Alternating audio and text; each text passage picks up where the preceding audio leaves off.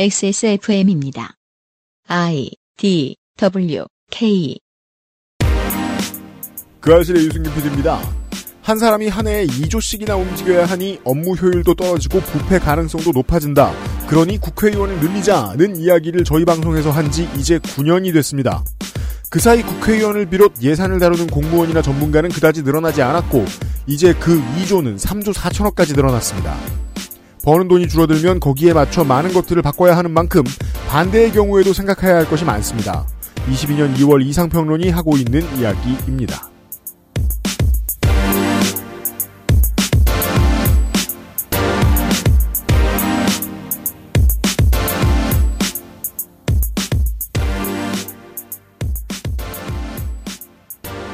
그것은 알기 싫다 450회 금요일 순서를 시작합니다. 손희상 선생이 그대로 앉아 있습니다.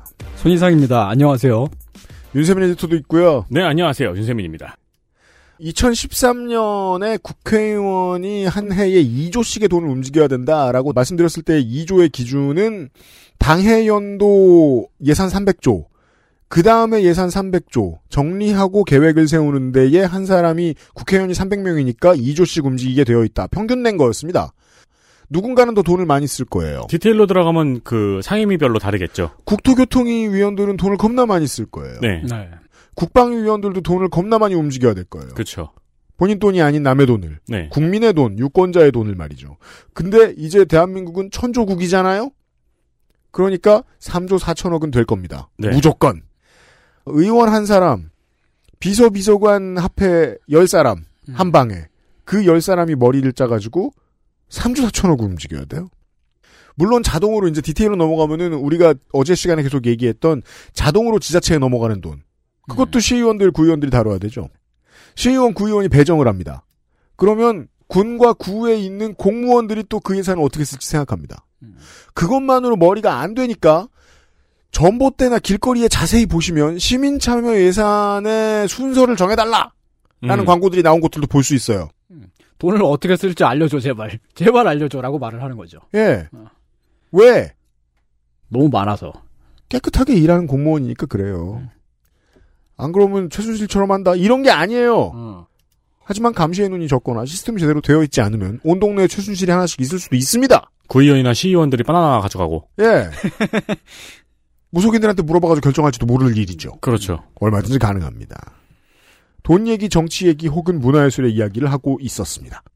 그것은 알기 싫다는 구속 없이 안전한 두 번째 인생 예가 요양원, 피부 개선에 도움을 줄 수도 있는 QBN 콜라겐, 대한민국 1호 반값 생리대 29데이즈, 나의 마지막 시도 퍼펙트 25 전화영어에서 도와주고 있습니다. 하나의 손길이 필요한 곳엔 둘을, 두 개의 손길엔 셋을. 안전과 안락함을 꿈꾸기에 더 많은 사람들과 함께합니다. 두 번째 인생을 만나다. 양주 예가 요양원. 가장 본연의 것에 집중했습니다. 기본에서 답을 찾다. 새로운 건강기능식품. 건강 스타일엔 튜비엔. 본 광고는 건강기능식품 광고입니다.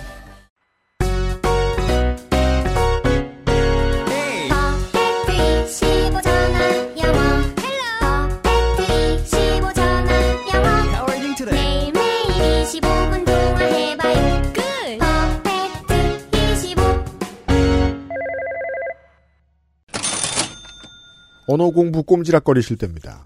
당신을 위한 완벽한 25분. 나의 마지막 시도 퍼펙트 25. 신기하게도 3월이면은 아무 일도 없는 직장인들이 관성적으로 영어 수업을 찾아 나섭니다. 무언가 시작해야 한다는 강박. 그리고 또 중견기업들에서는 뭔가 시작하라고 잔소리도 하고요. 그 지정된 예산이 있으니까요. 네. 고로 지금 빨리 등록하여 프라임 타임 주로 이제 평일 오후 10시에서 11시를 많이 선호합니다. 그렇습니다. 네, 그렇기 때문에 이 시간은 사람들이 많이 몰리기 때문에 하지만 선생님들의 숫자는 정해져 있고 거기가 제일 빨리 찹니다. 그래서 먼저 선점하는 것이 유리합니다. 디자인 유어 커리큘럼. 늘 한 가지 수업만은 이제 그만.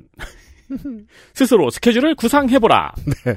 저, 조물주가 써준 대로 읽고 있습니다. 매일 카톡으로 받아서 보고 반복 연습을 할 수 있습니다. 스카이프를 통해서 1대1 학습이 진행이 되고요. 어플만 설치하면 모바일로도 수업이 가능합니다. 퍼펙트 25 해봐서 잘 안 됐다는 사람 드뭅니다. 여러 번 말씀드리지만 퍼펙트 25는 저희가 아니어도 많은 분들이 후기를 적어 놓으셨습니다. 네, 직접 확인해 보시면 확인할 수 있습니다. 이미 손님이 미어 터지고 있기 때문에 서두르셔야 됩니다. 그렇습니다.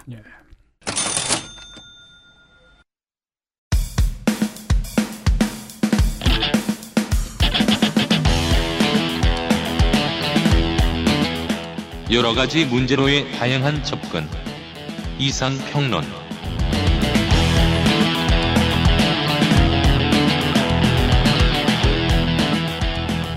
22년 2월의 이상평론입니다.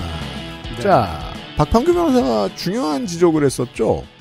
절차가 복잡하고 까다로운 이유는 권력을 최대한 쪼개야 돼서 그렇다. 음, 네.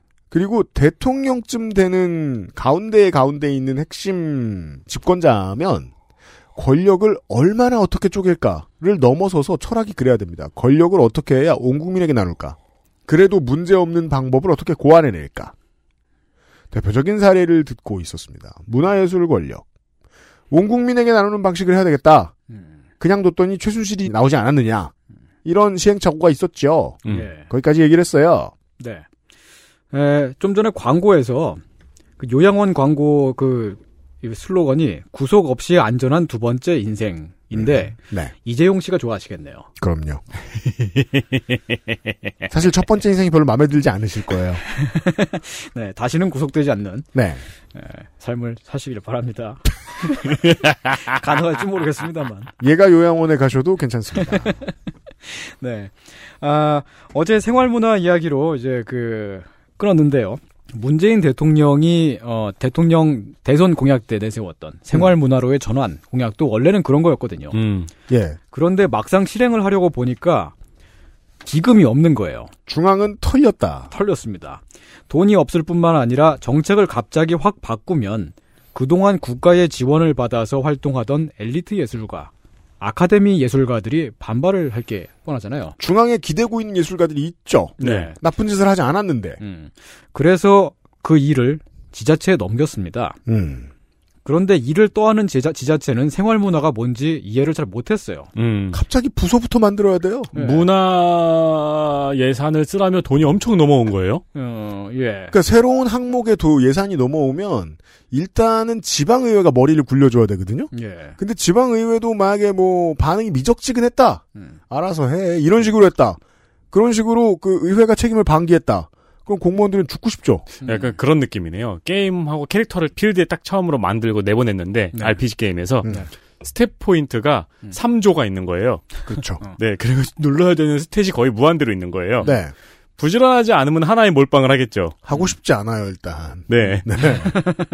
아, 원래 농촌이었고 음. 김치 축제 해야 되는데 김치 튀김. 튀기고, 그리고 생활 문화가 도대체 뭐냐? 내가 아는 건 알타미라 동굴벽화밖에 없다. 그렇죠. 지역 주민의 유형 무형의 문화적 활동이 뭐냐? 음. 아, 그 에코백에 그리는 거 말고 꼭 하는 거 하나 더 있어요. 뭐요? 페이스 페인팅. 그렇죠. 아, 그거요. 아, 그리고, 그리고 요새는 그 저기 그 타로 카드 점치는 데도 많더라고요. 진짜요? 음. 오. 진짜요? 음. 담당 공무원이 이제 그 생활문화 사업을 담당하면서 음. 법 규정을 계속 들여다보다가 그렇죠. 주화입마에 빠졌어요. 정신이 나갑니다. 네. 뭔 말인지 모르겠잖아요. 음. 그걸 또 이제 막 그 구분도 해요. 생활 문화하고 문화 생활을 구분을 해요. 아, 법에서? 어, 아니요. 그 법에서가 아니고 네. 그 이제 그 어, 실무 담당자가요. 음. 생활 문화라고 하는 거는 이제 지역 주민들이 실제로 참여해서 하는 거고 네. 문화 생활은 어 뭐 영화를 보거나 공연을 그렇죠. 보거나 이제 그, 그 아. 보러 가는 거다. 그러니까 이제 수동적인 거다. 생활 문화를 정착시켜서 지역 주민들이 문화 생활을 누리게 하자.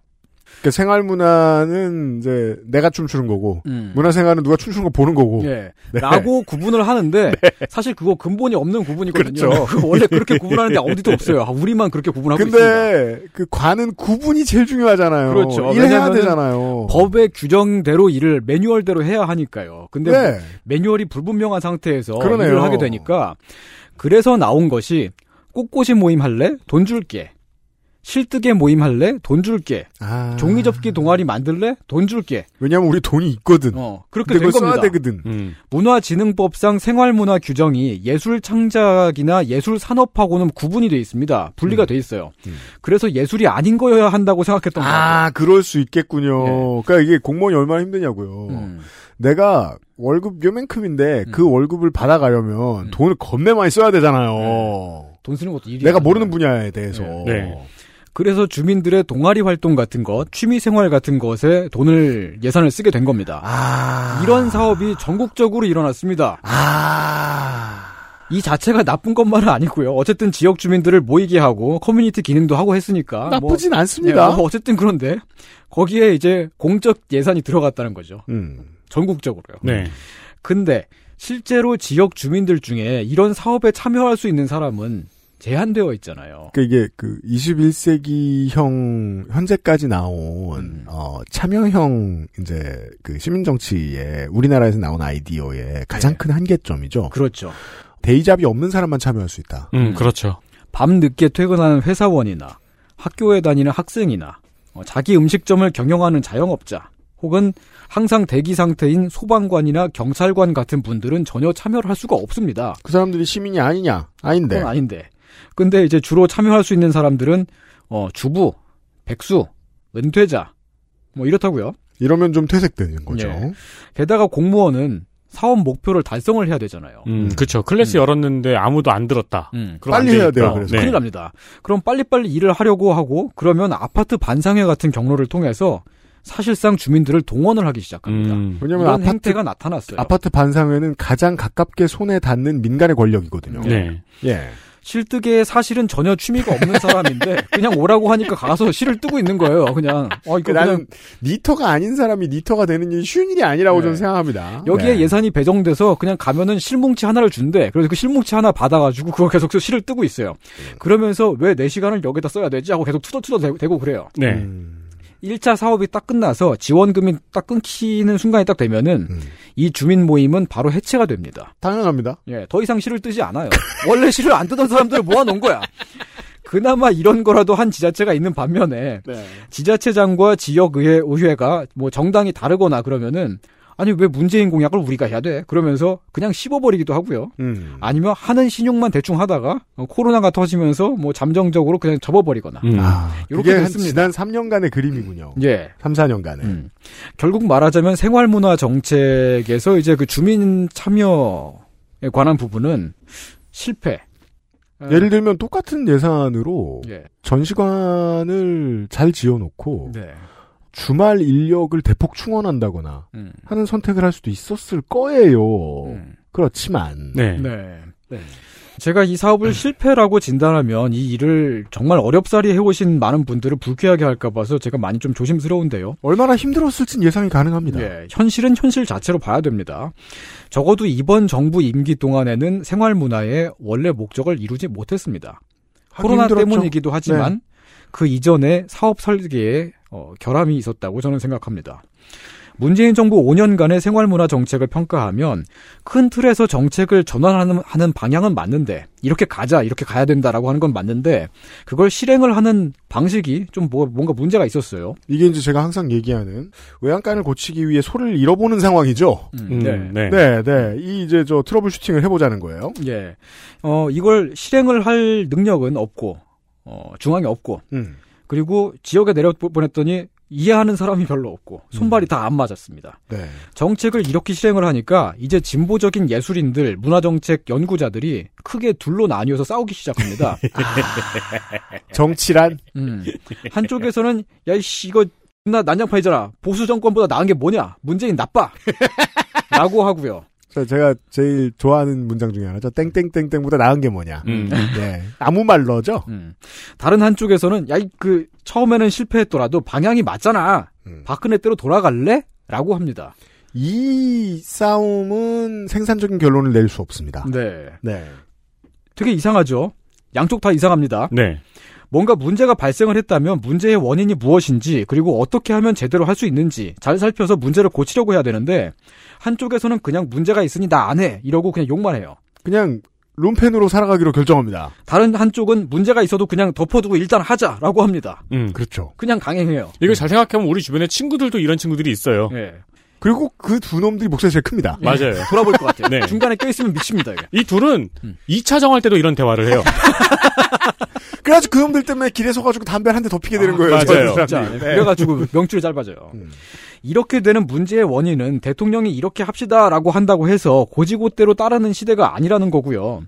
지자체한테 대통령이 막 이- 이거 해라라고 명령을 내릴 수도 없다는 거죠. 일단. 그렇습니다. 한데 그 중앙은 돈이 없고 지역에 돈이 있기 때문에 모든 지자체가 이 사업의 어떤 목적과 방향을 깊게 이해를 하고 협조를 해야만 어, 할 수 있는 사업이었다는 겁니다. 음. 자, 권력을 나누자라는 우리의 몇십 년 된 대명제가 이루어졌죠, 잘? 음. 그러면 이 사업은 이런 식으로 돼야 잘 된 걸 겁니다. 예.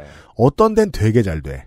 어떤 데는 잘 안 돼. 음. 이러면 잘 된 거예요, 그게. 음. 네. 근데 지금 평균적으로 잘 안 되고 있다는 거잖아요. 그렇죠. 지금 정부의 문화 정책 가운데 요런 게 있었고요. 또 다른 다른 얘기를 하나 하자면요. 중앙에 돈이 없는 기금이 어, 뽕빨이 난 상황 이 현상은 다른 모습으로도 나타납니다. 국립현대미술관이 노골적으로 삥을 뜯어요. 그래요? 아, 그 네. 뒷길에서요? 아 그렇진 않고요. 뒷길에서 뜯- 뜯으면 깡패죠. 네. 아, 근데 이제 어, 국립현대미술관 줄여서 국현이라고 하는데요. 음. 여기는 그래도 이제 그 국가기관이니까요. 그렇게 삥을 뜯을 수는 없고 음. 그 국현이라고 하는 곳은 그냥 전시만 하는 전시장이 아니라 지금 현실의 한국을 대표하는 미술이 무엇인지 음. 그리고 세계적인 미술사적 흐름 안에 한국 미술을 어떻게 정립시킬 것인지 뭐 그런 작업을 하는 곳이기도 하죠. 사실 그죠. 그게 국현의 중요한 책무입니다. 그러니까 가장 똑똑한 사람 중에서 개중의 커뮤니티를 배려할 줄 아는 큐레이터가 잘난 큐레이터가 들어가야 되는 곳입니다. 예. 네, 근데 지금까지 그렇게 안 했어요. 그래요. 음. 문재인 정부가 출범을 하니까 이제 그 정권이 바뀌었으니까 지금까지 안 했던 걸 이제라도 제대로 해라. 라는 압력이 문화계 전반에서 국현에 들어갔습니다. 그렇군요. 관장도 민중미술 이론가인 진보 인사를 기용을 했고요. 그렇군요. 예, 그러면 이제 국현은 어, 연구 인력도 늘려야 되고 이론 작업을 하기 위한 어, 사업비도 필요하잖아요. 네. 그럼요. 근데 기금이 없어요. 아, 돈 나올 데가 없어. 음, 그래서 지금 국현에 들어가 있는 식당이 있는데 음. 그 식당에서 팔고 있는 점심값이 제일 싼 게 4만 5천 원인가 그래요.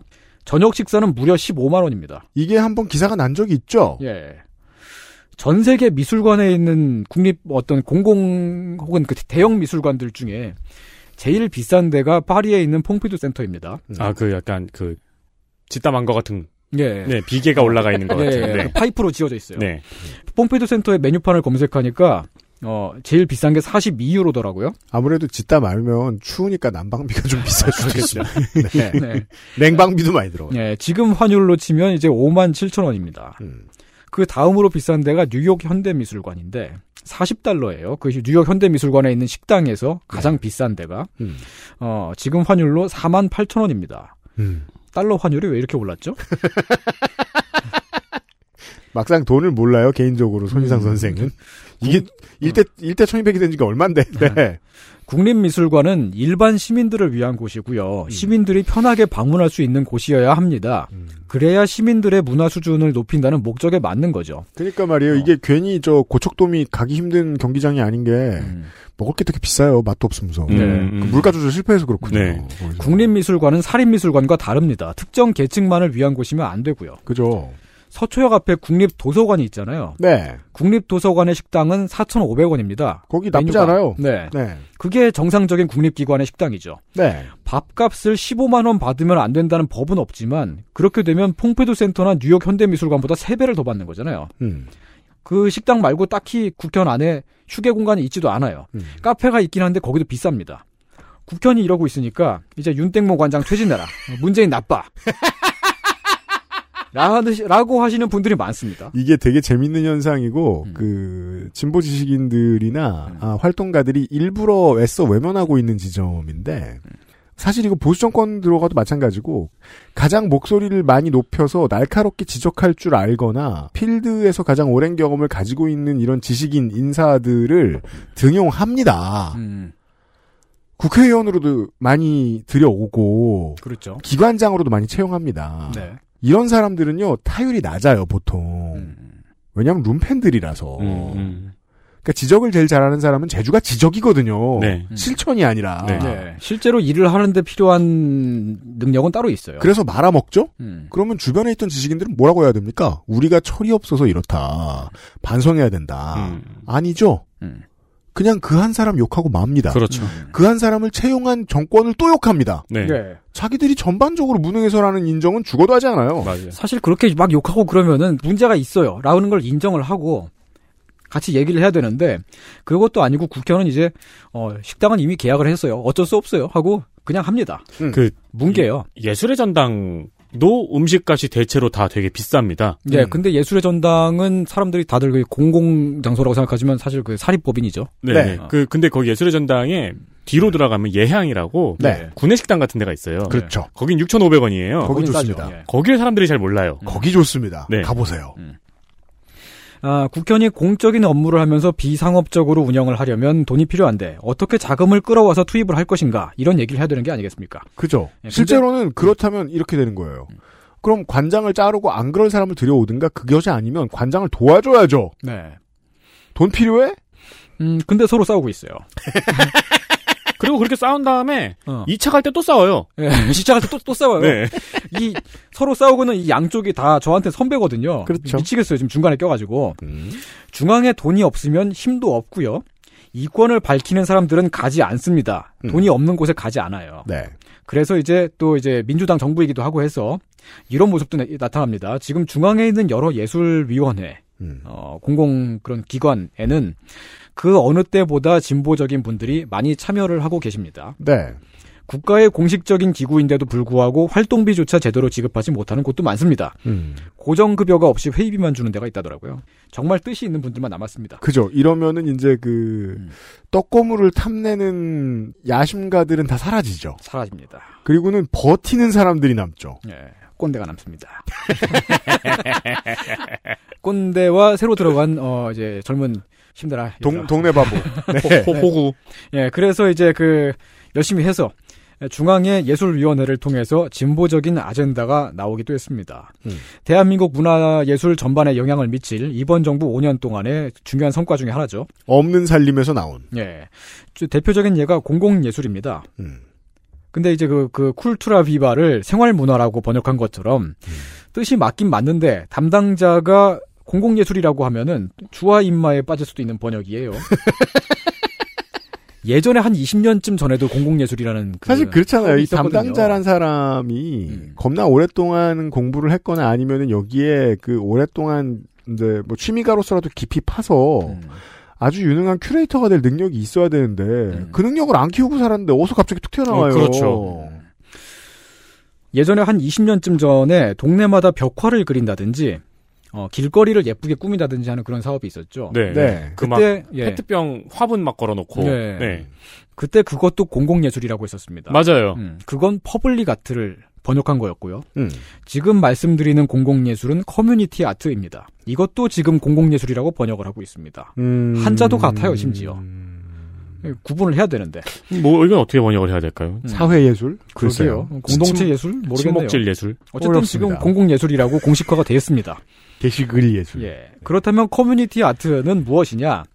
원래 한국식 예술 정책은 예술 지원 기관이 창작 공모를 내고요. 이게 우리가 제일 오랫동안 보던 그림이죠. 예, 거기에 예술가들이 열심히 기획서를 써서 보내고 음. 그러면 그걸 벼슬아치가 심사를 해서 돈을 줍니다. 그래서- 그리고 예술가가 지원금을 받아서 작품을 만드는 이런 형태였는데요.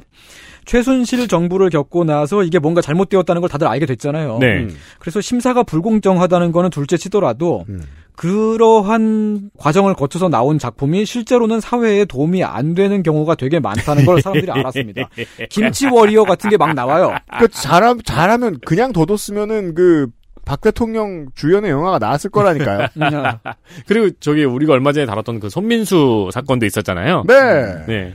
예, 꼭 그런 게 아니더라도 전시를 열었는데 아무도 보러 안 오고 공연을 했는데 통통 비어 있고 그렇다고요. 음. 왜냐면은 돈을 주는 주체는 관객이 아니라 정부 산하 기관이니까 네. 예술가들이 정부에 잘 보이려는 생각을 하지 관객들한테 잘 보이려는 생각, 관객들을 만족시키려는 그런 노력을 별로 안 해요. 그렇게 됩니다. 네. 잠시 후에 그 말씀 하실지 모르겠습니다만. 예. 어, 시대에 맞는 시점의 아젠다가 있어요. 네. 그 훌륭한 지혜는 그 시대에 쓰이고 폐기돼야 할 때가 있거든요. 예. 지금으로 말할 것 같으면 이제 김대중 전 대통령도 그렇게 생각 안 했을 거고 만약에 김대중 대통령이 살아 있었다면 지금은 새로운 설명을 추가했을 거라고 저는 믿어 의심치 않는데 네. 김대중 대통령의 문화 정책으로 유명한 그 한 문장이죠. 어, 지원하되 간섭하지 않는다. 네. 이게 좀 바뀔 필요가 있습니다. 네. 왜냐하면 사회의 시장이 가장 중요한 역할을 한다면 음. 예술가는 시장과 더 친해져야 되거든요. 근데 국가가 후원해주는 예술이 언젠가부터 시장을 우습게 보기 시작합니다. 음. 네. 시장을 도외시해요. 그러면 네. 사회와도 같이 멀어지는 거예요. 그렇죠. 그럼 쓸모없는 예술 작품이 나올 수 있다는 거예요. 그래서 나온 것이 커뮤니티 아트죠. XSFM입니다.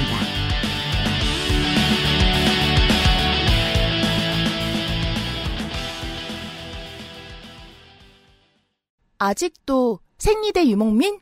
어떤 생리대를 써야 할지 불안하신가요? 100% 유기농, 발암물질 유해 성분 불검출. 어떠한 피부에도 자극 없이 안전하게. 무화학 수압 가공.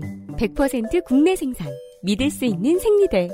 소중한 사람들, 소중한 당신에겐 29데이즈 유기농 real cotton ultra slim. 자체 교사 자격 시험을 통과한 선생님들만 수업을 진행하고 적은 학생 수를 유지해 수업의 질이 떨어지지 않는 전화 영어. Perfect 25.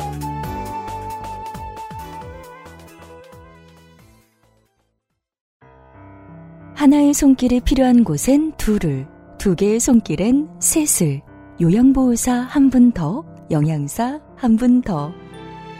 안전과 안락함을 꿈꾸기에 더 많은 사람들과 함께합니다. 두 번째 인생을 만나다. 양주 예가 요양원.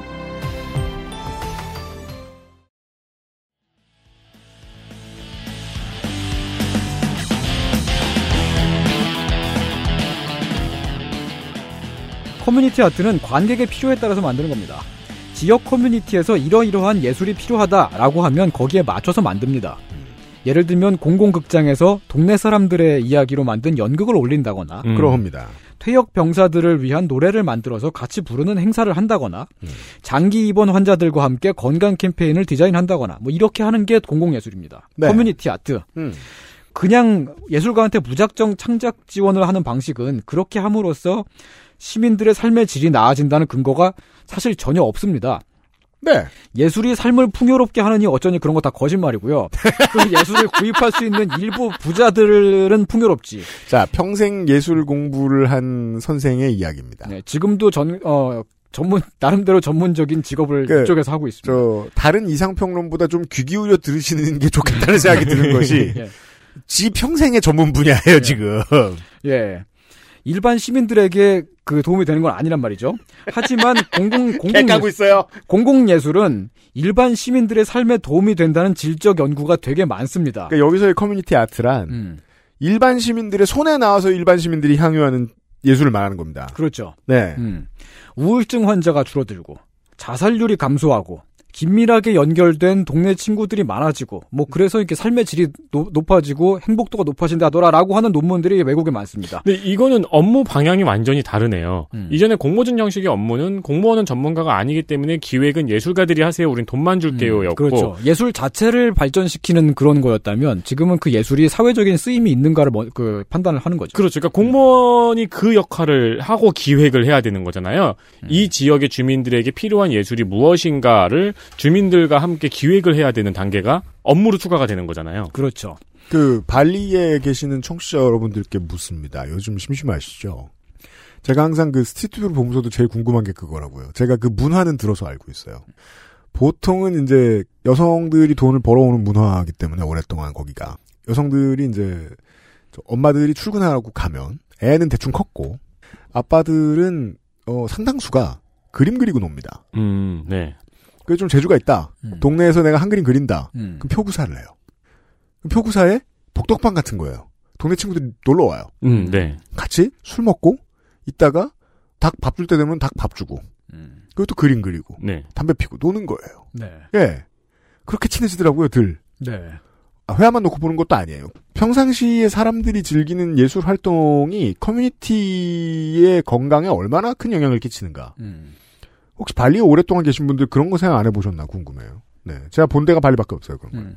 사실 원래 그 예술가가 회화 그림 그리는 사람의 작업실이 아틀리에라는 형태로 아틀리에. 나왔을 때 네. 그게 그 동네의 community center 역할을 같이 했었어요. 음. 그래요? 처음부터 그랬습니다. 불란서에서 네.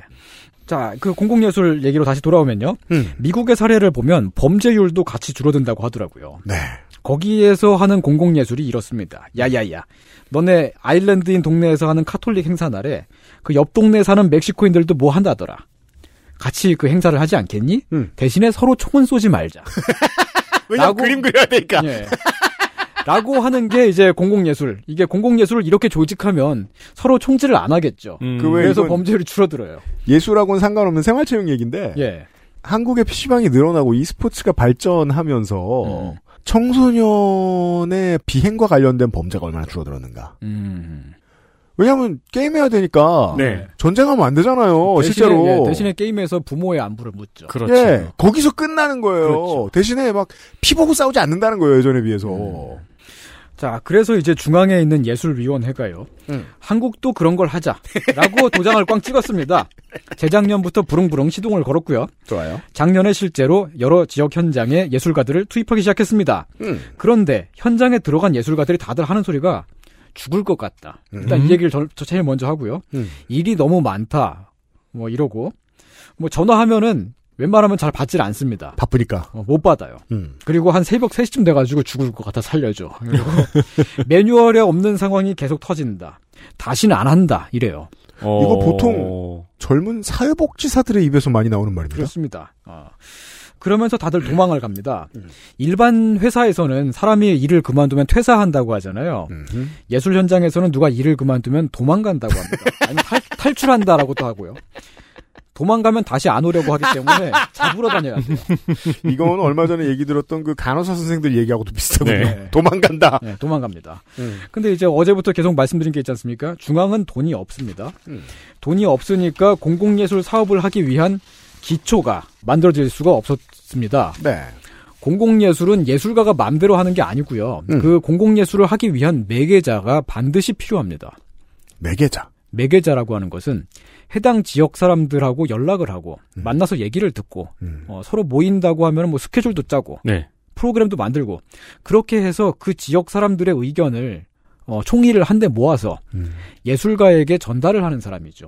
아. 쉽게 말하면 연락 노동입니다. 음. 연락하는 것도 노동이에요. 그거 음, 저는 음. 좀더 좋게 말하려고 했는데. 네, 어떤 말이 있을까요? 그러니까 민주사회에 맞는 큐레이터죠. 그렇죠. 예, 민주주의를 실제로 실행을 실현을 하려면 반드시 필요한 겁니다. 이게 이쯤 되면 예술 얘기만은 아닌 거예요, 진짜로. 예, 연락을 하고 얘기 듣는 게 주 업무인 경우에는 communicator라고 하고요. communicator는 주로 죽고 싶은 직업입니다. 네, 저 스케줄을 짜고 프로그램 만드는 게 주 업무인 경우에는 social coordinator라고 하죠.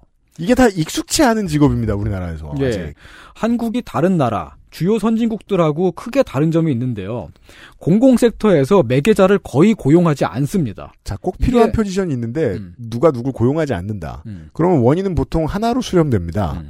누군가가 뒤져가면서 해주고 있기 때문이거든요. 그렇죠. 음. 현장에서. 예, 일단 지금 보면 이게 되게 큰 차이예요. 이게 그, 그 연락하고 의견을 조율하고 하는 것을 노동으로 보는 인식이 잘 없습니다. 한국 왜 사회에. 그럴까요? 저는 20살, 20대 초반부터 음. 이 communicator의 업무가 제일 힘들었거든요. 아, 이거 진짜, 아, 그, 그쵸. 이게 보통 이게, 그. 무슨 사업을 하려고 해도 이게 제일 중요하고 제일 피곤해요. 그렇죠, 그렇죠. 그, 그, 아마 그 예술, 문화 예술 관련된 어떤 그 일을 하시는 분들은 이런 업무를 거의 무조건 다 거쳐가게 되니까 네. 다 죽으려고 그러죠, 이거. 어떤 철없는 어른이 전화지를 무슨 일이라고 하냐. 음. 그럼 지금 상담 노동자들한테 맞아 죽어도 시원치 않습니다. 그렇습니다. 네. 이, 거 조금 한, 한 6개월 하면요, 이게 그 직업병이 생겨가지고 문자 보낼 때마다 이제 그 웃는 표정을 자꾸 붙여서 어, 보내죠. 그렇죠. 네. 엄마한테 보낼 때도 그러고 있어. 맞아요. 물결 더 많이 넣고요. 응. 이게 그러니까 업계에선 PM이죠. 네. 이게 네. 그래서 저는 이 문자 보낼 때 예절이 바른 분들을 두려워합니다. 음. 얼마나 피곤한 인생을 사는지 알 수 없거든요. 어. 아, 최근 한 2년, 3년쯤 전부터 이제 조금씩 고용을 하기 시작했는데. 그래서 제가 김민아를 좋아합니다. 예. 문자를 발로 보내거든요. 이응 보내고. 참 때가 안 묻은 사람이다. 네. 어, 다른 나라의 경우를 보면 이제 지자체마다 소셜 코디네이터를 다 고용하고요. 많이 음. 고용합니다. 많이 필요해요. 예. 주민센터마다 당연히 다 있습니다. 음. 어, 대학에도 있습니다. 음. 병원, 공동 주거단지 같은 데서도 당연히 다 고용을 합니다. 네. 많이 고용해요. social coordinator와 communicator가 왜 필수냐면 음. 진짜 주권자들의 목소리가 음. 잘 들리게 해줘요. 네. 인편으로 가서 들어야 된단 말이에요. 네. 진짜 청- 소리는. 청취자 여러분들 중에 지금 외국에서 대학에 다니고 계신 분이라면 아마 아실 텐데요. 음. 성적표를 받거나 서류를 떼려고 과 사무실에 방, 방문하면은 거기 일단 문을 딱 열자마자 행정 직원이 한 사람 앉아 있잖아요. 네. 그리고 그 옆에 좀 이제 그 초삭되는 사람이 한 명 있습니다. 음. 그 사람이 바로 코디네이터죠. 음. 그 코디네이터가 이제 서류를 쓱 내밉니다. 네. 이번 주말에 영국인 학생들이 영국 요리 파티를 한다는데 너도 올래? 그러, 아, 그러는 거죠. 그래요. 거기에 서명을 하면 꼼짝없이 영국 요리를 먹게 돼요. 어, 진짜요? 네. 어. 그런 게 대학마다 다 그런 사람들이 근무를 하고 있습니다. 네. 어, 그, 그, 그, 막 돌아다니면서 꼬시는 거예요? 네. 그렇게 해서 이제 어, 그. 학생들을 막 모아서 뭔가 하, 하려고 하고 그 학생들의 의견도 듣고 그거를 이제 그 대학 당국하고 또 이제 소- 소통도 하고 그러는 거죠. 음. 외국 대학에 근무하는 코디네이터들을 보면은 쉽게 알아볼 수 있는 그 어떤 특징들이 있는데 얘기가 셉니다. 예. 머리가 핑크색이고 온몸에 문신이 있는 누님이거나. 제가 다닌 학교가 그랬어요. 그 드레드 머리에 안경 끼고 거북목인 오타쿠거나 아니면 한겨울에도 반바지를 입고 다니는 근육맨이거나 이게 셋 중 하나입니다. 이게 그렇게 웃긴가? 그러니까 다른 포지션이면 공무원이 되진 않았을 사람. 아, 예, 그렇죠. 혹은 그냥 아예 어떤 곳에도 채용이 안 됐을 수도 있는. 아니 근데 생긴 것들은 그렇게 하고 다녀도 아 저 그 막그 드레드 머리하고 이렇게 안경 끼고 막 거북목 그런- 아저씨? 아, 예, 그 네. 거북목 아저씨가 있어가지고 대마초를 피울 것 같이 생겼더라고. 네. 대마초 피우니 하니까 안 피운다고 하더라고. 멀쩡한 사람이었어요. 왜 바쁘거든. 그런 사람들이 왜 학교에 있느냐? 네. 학생들 간의 커뮤니케이션을 위해 필요합니다. 음. 민주주의가 제대로 작동하기 위해 필요합니다. 음. 하다못해 친구들하고 어디 여행을 갈 때에도 의견 조율하려면 시간도 걸리고 힘들잖아요. 여행을 같이 갈 인원이 많아지면 총무 역할을 하는 사람이 반드시 필요하죠. 우리 저 뉴스 라운드업에서 이야기했던 그저 울산시의 아프간 공로자 네. 여자분들 가족들 이야기도 음. 생각나고 예. 미국은 아직도 하루가 멀다 하고 그 묻지마 총기 사고 같은 것들이 나오잖아요. 네. 음. 이런 사회적인 피해를 막아줄 수 있는 인력이 따로 있을까? 음. 있을 수도 있네요. 그렇습니다. 예. 그런데 누군가 한 사람이 결정을 하고 나머지가 일방적으로 따르는 구조라면 매개자가 필요가 없겠죠. 네. 지금까지의 한국이 그랬던 겁니다. 그럼 그냥 그건 습근평이 그냥 말하면 끝입니다. 네. 어, 예전에는 그냥 학교에서 선배가 시키면 후배들이 우르르 따, 따라서 몰려다니는 문화였잖아요. 대가리 박어. 음, 그러면 매개자가 필요하다는 생각조차 안 하는 거죠. 이게 아마도 사회 전반에 군대식 문화가 퍼져 있어서 그래서 수 이제 그. 이런 연락 노동, 커뮤니케이션 노동이 노동이라는 걸 인지를 아직 잘 못하는 것 같기도 한데요. 네. 그렇죠. 근데 정작 군대에도 매개자가 있죠. 군대에서는 코디네이터를 행보관이라고 합니다. 그렇죠. 월, 원래는 그랬었죠. 예, 그렇죠. communicator를 주임 원사라고 하지요.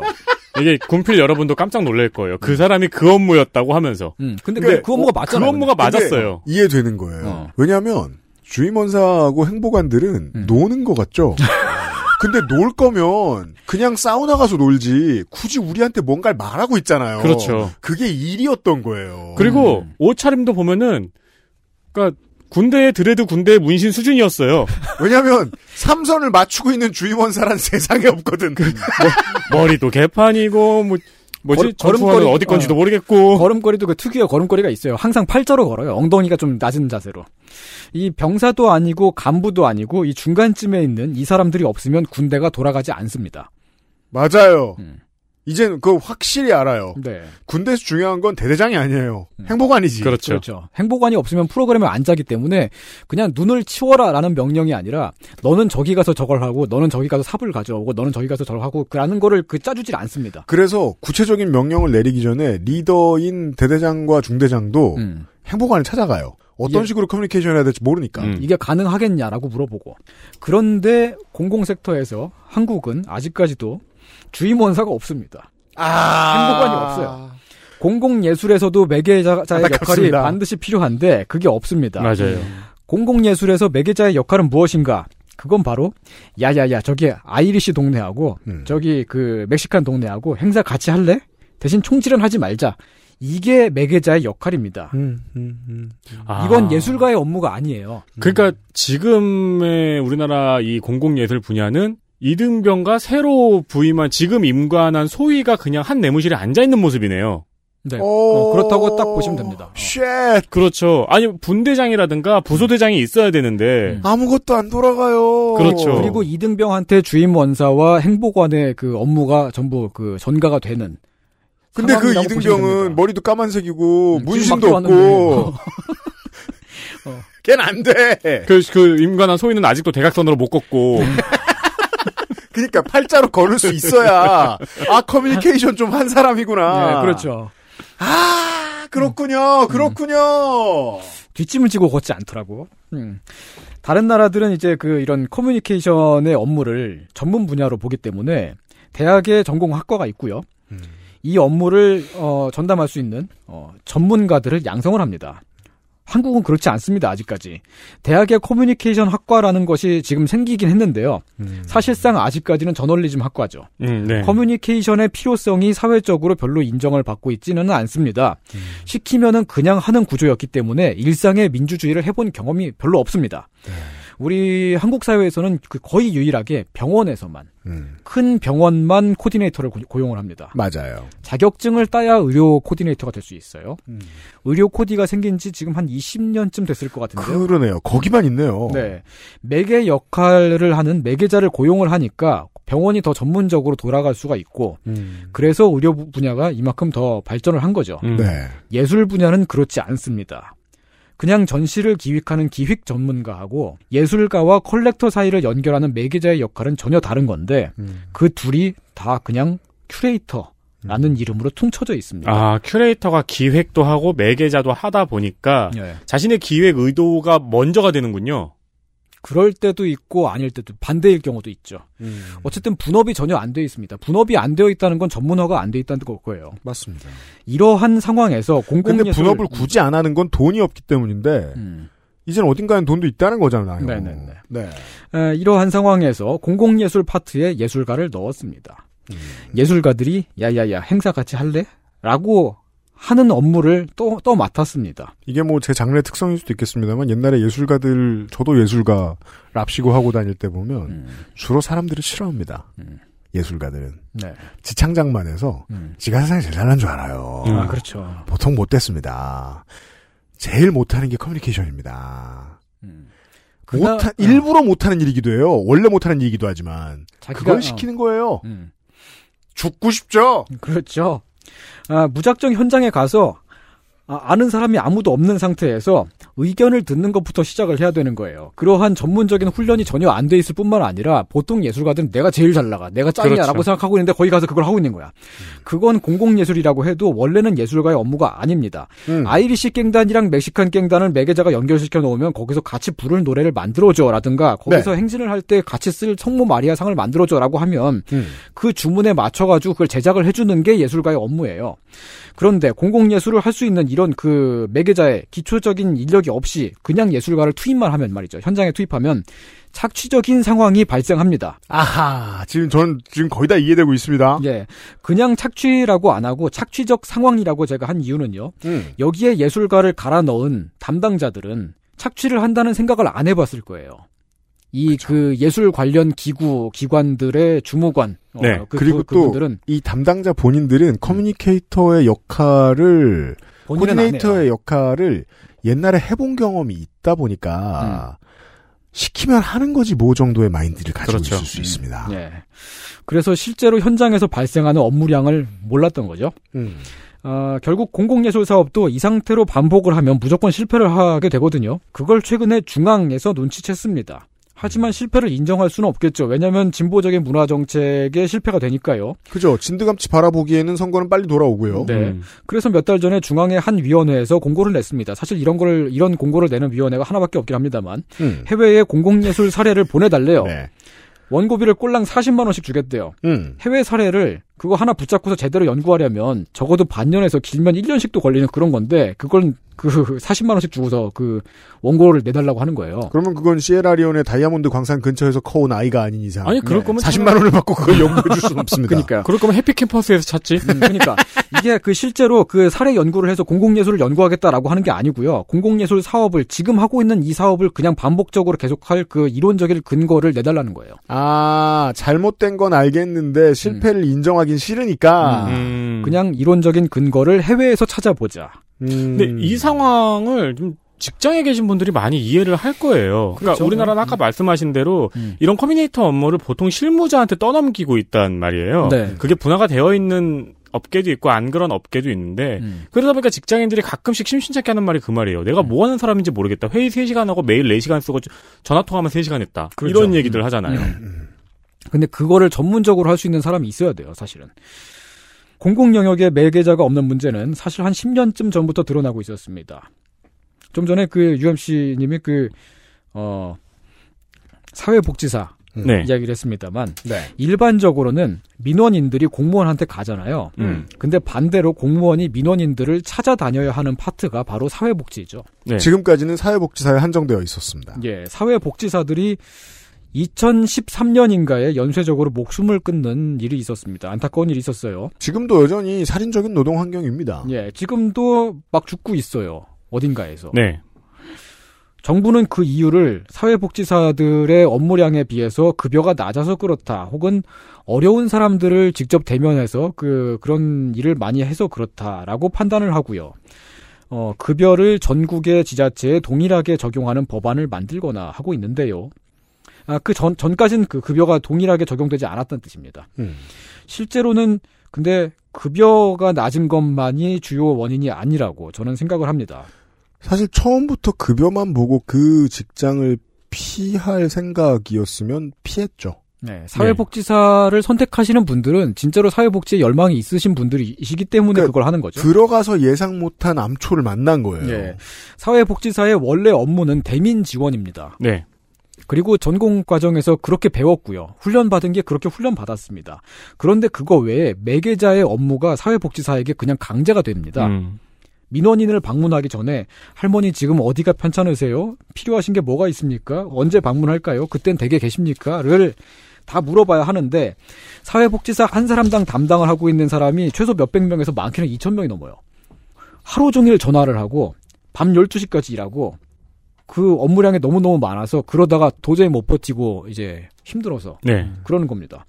이 구조가 정상이 아니라는 걸, 어, 이 방송을 들으시는 청취자분들이, 어, 아셔주셨으면 좋겠습니다. 음. 그리고 지금 그러한 똑같은 구조가 공공예술로 이식이 되고 있습니다. 이게 이렇게 이식이 된다면 공공예술이라고 하는 이 사실 이러한 정책 전환은 진보적인 전환이고 좋은 것인데 네. 얼마 지나지 않아서 이건 뭔가 문제가 있다라는 것을 사람들이 지적을 크게 하기 시작할 때고 음. 그럼 그때가 되면은 이제 문재인 나빠라는 말을 반복하게 되는 음. 사람들이 대거 나오게 될 테고요. 지인이 사회복지사인데요. 예, 예. 이제 센터에 있는 공무원이 아니고 음. 클라이언트한테 고소를 당하는 일이 굉장히 빈번하다고 하더라고요. 왜죠? 어. 그게 이제 이제 소통의 문제인 거죠. 자신은 뭔가 도움을 주려고 찾아가는데 클라이언트가 원하는 것과 다른 음. 것이고 그게 합치가 안 되다 보니까 상담을 하려고 찾아간 건데 무단 침입, 상담을 하는 건데 감금, 예. 그리고 이쪽으로 권유를 하는 건데 뭐 강요 예. 이런 식의 고소를 당한 일이 있다고 하더라고요. 그 중간에서 그걸 그 중재해주고 연락을 해줄 그 음. 그런 업무를 해줘야 돼요. 네. 그 저도 제 지인이 사회복지사로 지금 일을 하고 있는데 제가 그 사무실 한번 방문을 한 적이 있었어요. 네. 그 모니터가 이렇게 딱 있으면 모니터의 모든 쪽에 포스트잇이 빼곡하게 붙어 있어요. 음. 그게 근데 그냥 항상 붙어 있는 게 아니고 매일마다 새로 갈리는 포스트잇이에요. 네. 오늘 할 일들 계속 적어 놓습니다. 음. 그걸 하나씩 하나씩 하루 종일 그 미션을 클리어해 해 나가는 거예요. 전화하면서. 공공 영역에서 그런 업무를 할 수 있는 전문 인력의 대규모 고용이 일어나지 않는 한 정상적인 커뮤니케이션은 일어나지 않습니다. 불가능합니다. 그리고 그 업무가 다른 누군가에게 전가가 되고요.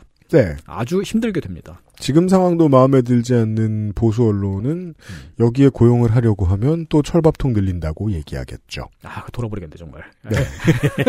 그래서 실제로 농어촌 지역에 있는 어르신들의 가장 나쁜 적이 보수 언론입니다. 음. 이 사람들이 불행해지고 일찍 죽게 부추기고 있거든요. 음. 저널리즘을 통해서. 네. 그러게요. 여튼 자, 이야기를 하다 보니까 지금 공공예술 이야기까지 왔습니다. 음. 어제 말씀드렸듯이 이제 우리나라는 부자가 되었습니다. 아, 기쁜 일이죠. 음. 일정 부분은 인플레이션에 의한 것이었다고 해도 이번 정부 내내 엄청난 경제 성장이 일어났고요. 세수가 많이 거쳤고요. 예산도 많아졌습니다. 그런데 그게 어, 제대로 배정이 되기가 어려워요. 네. 어딘가는 계속 돈이 없습니다. 음. 꼭 필요한 곳이 있는데 거기에 네. 돈이 없습니다. 왜냐하면 지금 막 시작을 하려고 하는 단계이기 때문에 어, 그래서 아직 돈을 크게 많이 요구를 할 수 없는 상태죠. 음. 예. 거기에 예산을 어떻게 합법적으로 끌어올 것인가, 필요한 일에 어떻게 돈을 쓸 것인가, 이런 현실적인 문제를 해결하지 않고는 아무리 좋은 정책이라도 제, 제대로 이루어지지 않습니다. 음. 사실 이번 정부에 어, 좋은 정책이 많이 있었는데 음. 이제 5년을 대충 마치고 거의 이제 마무리하는 단계에서 보니 아쉬운 점들이 되게 많이 눈에 띕니다. 저는 문화예술 분야만 알고 있기 때문에 문화예술 이야기를 했습니다. 네. 아마 다른 분야도 비슷하게 아쉬운 일들이 많이 있었을지 모르겠습니다. 정책이 제대로 실현되지 않는 걸 보고 저만 치 떨어져서 비난만 하시는 분들도 계십니다. 비난 전공이죠. 음, 정, 정책이 제대로 실현되지도 않았는데 그냥 강행하자는 분들도 계십니다. 강행 전공이죠. 네, 그렇습니다. 네. 그 중간에서 제가 하고 있는 고민을 청취자 여러분과 나누었습니다. 음. 대선이 다가왔습니다. 네. 여러분의 선택이 우리 모두의 미래를 만들 것입니다. 음, 주저하지 마시고 뜻하신 대로 하실 수 있기를 바랍니다. 늦은 새해 인사를 보내겠습니다. 다음 5년도 웃으면서 다시 만날 수 있기를 바래요. 네. 네, 이상평론이었습니다. 끝. 끝. 옛날에 기획과 소통을 하는 사람이 그것만 잘 하면 되는 사람으로 여겨지는 포지션이 극소수였던 시절이 있었습니다. 옛날 옛적에는. 옛날엔 그랬죠. 그들은 주로 중앙에서 두 가지를 했습니다. 외교관과 무역상. 음. 겁나 센 사람들이죠. 네. 왜 그런 사람들만 그런 일을 했을까요? 힘과 돈이 한 군데 다 몰려 있으니까요. 음.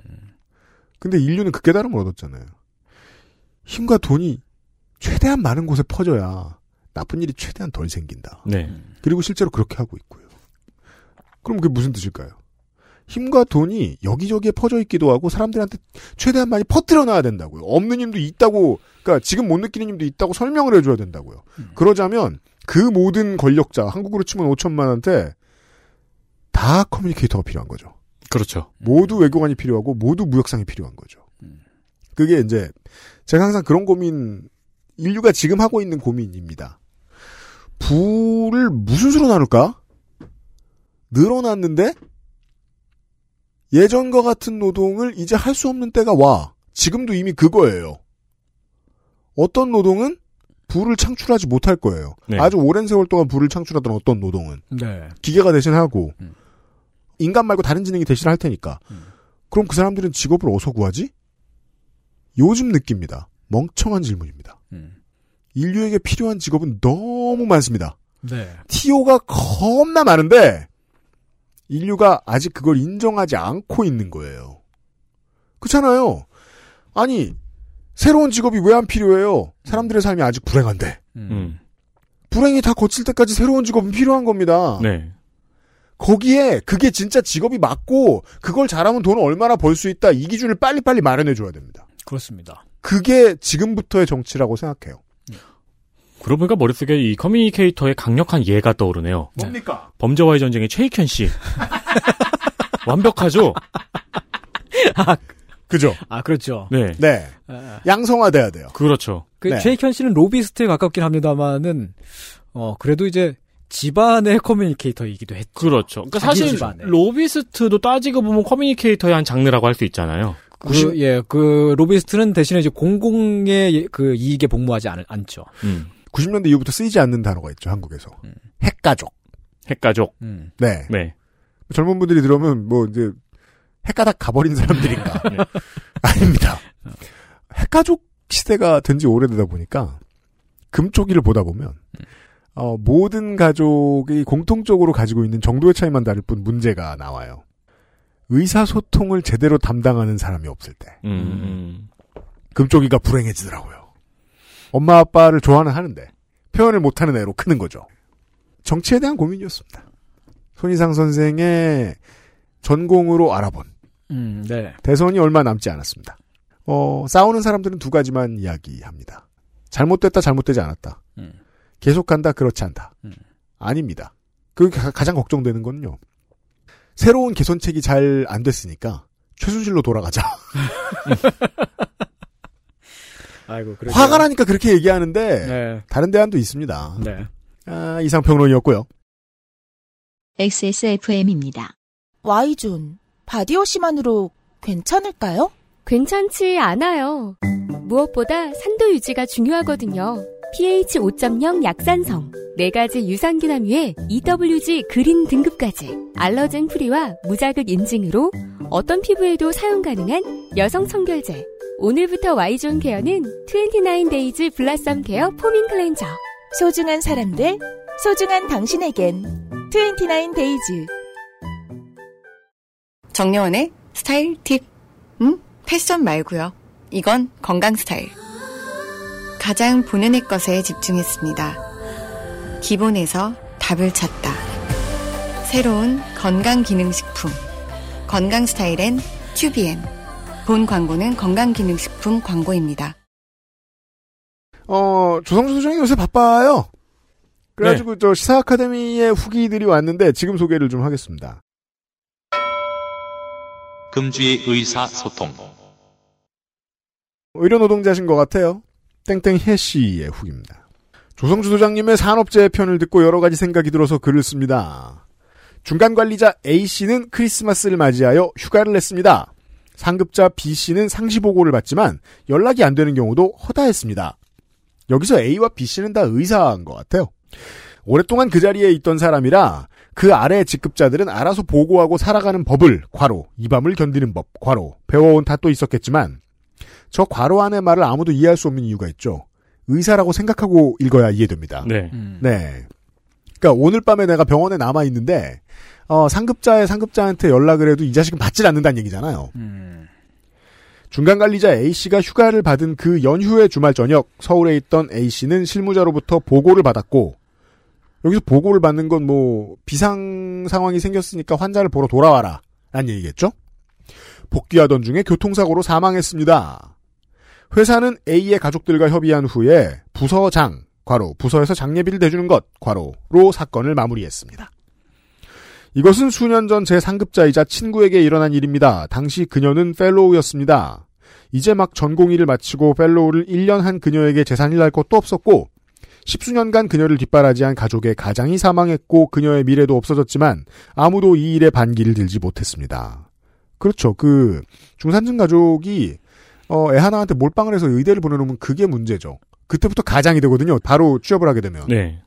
그리고 한 달 정도 지났을 때 부서에서 회식 자리가 있었고 B 씨는 술자리에서 저에게 내 탓이 아니야. 난 휴가도 줬고 오라고 하지도 않았어. 게다가 다음 달 다른 곳에 면접 본대길래 그러라고도 했다고 라는 말을 내뱉었습니다. 어안이 벙벙해져 있던 저에게 다른 교수님들이 다가와 도가 지나치셨다. 너무 마음에 담아두지 말라. 술을 많이 하신 것 같다. 등의 말을 하셨지만 그런 말들은 그냥 웅웅거리는 소리에 불과했고 꽤 많은 시간이 지난 지금에도 그 말만은 생생히 기억납니다. 아, 이게 상황이 지금 중간 관리자 A 씨는 휴가를 냈고 상급자 B 씨가 있어요. 네. 밤에 일이 터져가지고 상급자 B 씨에게 보고가 올라가서 상급자 B 씨가 복귀를 해야 되는데 음. 이 B 씨는 연락이 안 되는 경우가 허다하니까 휴가가 있던 A 씨가 오다가 사고가 난 거군요. 그러나요? 그러다가 유피디님의 그 말, 나쁜 어른들의 대사라는 말에 갑자기 눈이 번쩍 뜨이면서 그 말이 그 말이었구나라는 생각이 들었습니다. 이게 본능인데요. 산 사람은 핑계를 대야 합니다. 반드시. 고 김용균 씨의 사망 사건 재판에 불려나간 그 임원들이 말했다던 집에 일찍 들어가라고 했다. 너무 열심히 일하지 말라고 했다는 말은 뉴스에서도 여러 번 들었는데 그 말이 그렇게 따갑게 이해된 건 그 순간이었습니다. 이후로 당직을 서다가 과로로 사망한 전공의의 가족이 산재 소송을 했다는 뉴스를 듣거나 성희롱과 폭행 등에 항의하고 해당 교수를 직무배제 해임했다는 등의 소문을 들었을 때 이 바닥이 조금씩이나마 나아가고 있구나라고 생각했습니다. 조성주 소장님이 financial manager의 목 디스크도 산재다라는 얘기를 해서 용기를 내봅니다.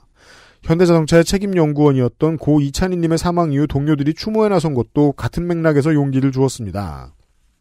워낙 우리나라에서 의료업 종사자들 중에 의사에 대한 미움이 커서 늘 마음이 쪼그라져 있어 그럴까요? 그럼에도 불구하고 이 집단이 노동자에 대한 정체성을 회복해야 나머지 산적해 있는 문제들을 해결할 단초를 얻을 기회가 생기지 않을까 해서요. 네, 명확한 지적입니다. 사실 그 어느 나라를 가도 의사만한 노동자 노동자가 어딨어요? 험한 일이죠. 자기 자신을 굴려서 먹고 사는 사람인데. 그리고 없어지지도 않을 노동이에요. 네. 나중에 돈도 많이 벌면서 그 정도는 감수해야 한다는 시선에 많은 것들이 왜곡되었습니다. 그렇죠. 돈 문제를 논하지 않겠습니다만 여기에서부터 시작해야 우리가 지금 짊어지고 있는 의료 시스템의 문제들이 해결될 거라 생각합니다. 간호사, 조무사, 요양보호사, 그 외의 전문 간호사 제도, 주요과의 전공의 지원 저하 등 많은 문제들이 거기에서 온다고 생각합니다. 단순히 의사가 더 대우받고 잘 사는 게 최종 목표는 아닐 겁니다. 이렇게 큰 집단이 아직도 정부의 로비도 못하고 제대로 된 정치인도 없고 공식단체도 엉망이고 아직도 자기 자신을 슈바이처의 후손쯤으로 생각하는 낭만 닥터와 무조건 돈 많이 버는 길로 가는 사람들이 공존해 있는 이 애매한 집단이 이 시기가 지나면 어떤 모습을 가지게 될지 궁금합니다. 네. 의료 노동자의 후기였습니다. 한 번씩 이런 얘기를 그라실에서 다 했네요. 그 검사나 법관이나 의사 이런 분들이 사실상 산재로 돌아가시는 상황. 네. 네. 이거는 한국만이 아니라 온 세상에 잘 먹고 잘 사는 모든 나라들이 다 반성해야 되는 문제입니다. 노동자라는 단어를 계급으로만 쓰는. 음. 이건 이제 19세기의 부작용이 있습니다. 노동자의 계급화가 가장 확실한 혁명이던 시절! 그때 정해진 문법이 좌우가 만난 거예요. 저 계급이 주인공이야. 아니야. 저 계급이 무시당해야 될 계급이야. 라고 하면서 계급화를 고착화시킨 거죠. 네. 계급이 아니고요. 그냥 다 사람입니다. 노동자는. 이걸 인식하지 못하니까 젊은 의사도 젊은 판사도 불행한 거예요. 음. 그 불행의 정도는 다른 직업을 가지고 있는 젊은 사람들이랑 똑같을 거라고 생각합니다. 똑같이 많이 일하는 사람들 기준에서는요. 그렇죠. 예. 아, 고맙습니다. 이분께는 커피 비노에서 드리는 더치커피하고 혹은 저희가 직접 보내드리는 XSFM 관여로 티셔츠를 선물로 보내드리도록 하면서 후기 많이 주시고요. 내일 이 시간 남북 대화의 걸림돌이 얼마나 많은가 그 중에 조그만한 거 네. 를 소개해드리던 시간이었습니다. 조그만한 것 치곤 좀 큰 거. 네. 나성인과 다시 만나도록 하겠습니다. 450회 토요일 순서에서 인사드리죠. 이승균 PD와 윤세민 에디터였고요. 손희상 선생 안녕히 가세요. 네. 안녕히 계십시오. 감사합니다. XSFM입니다. I D W K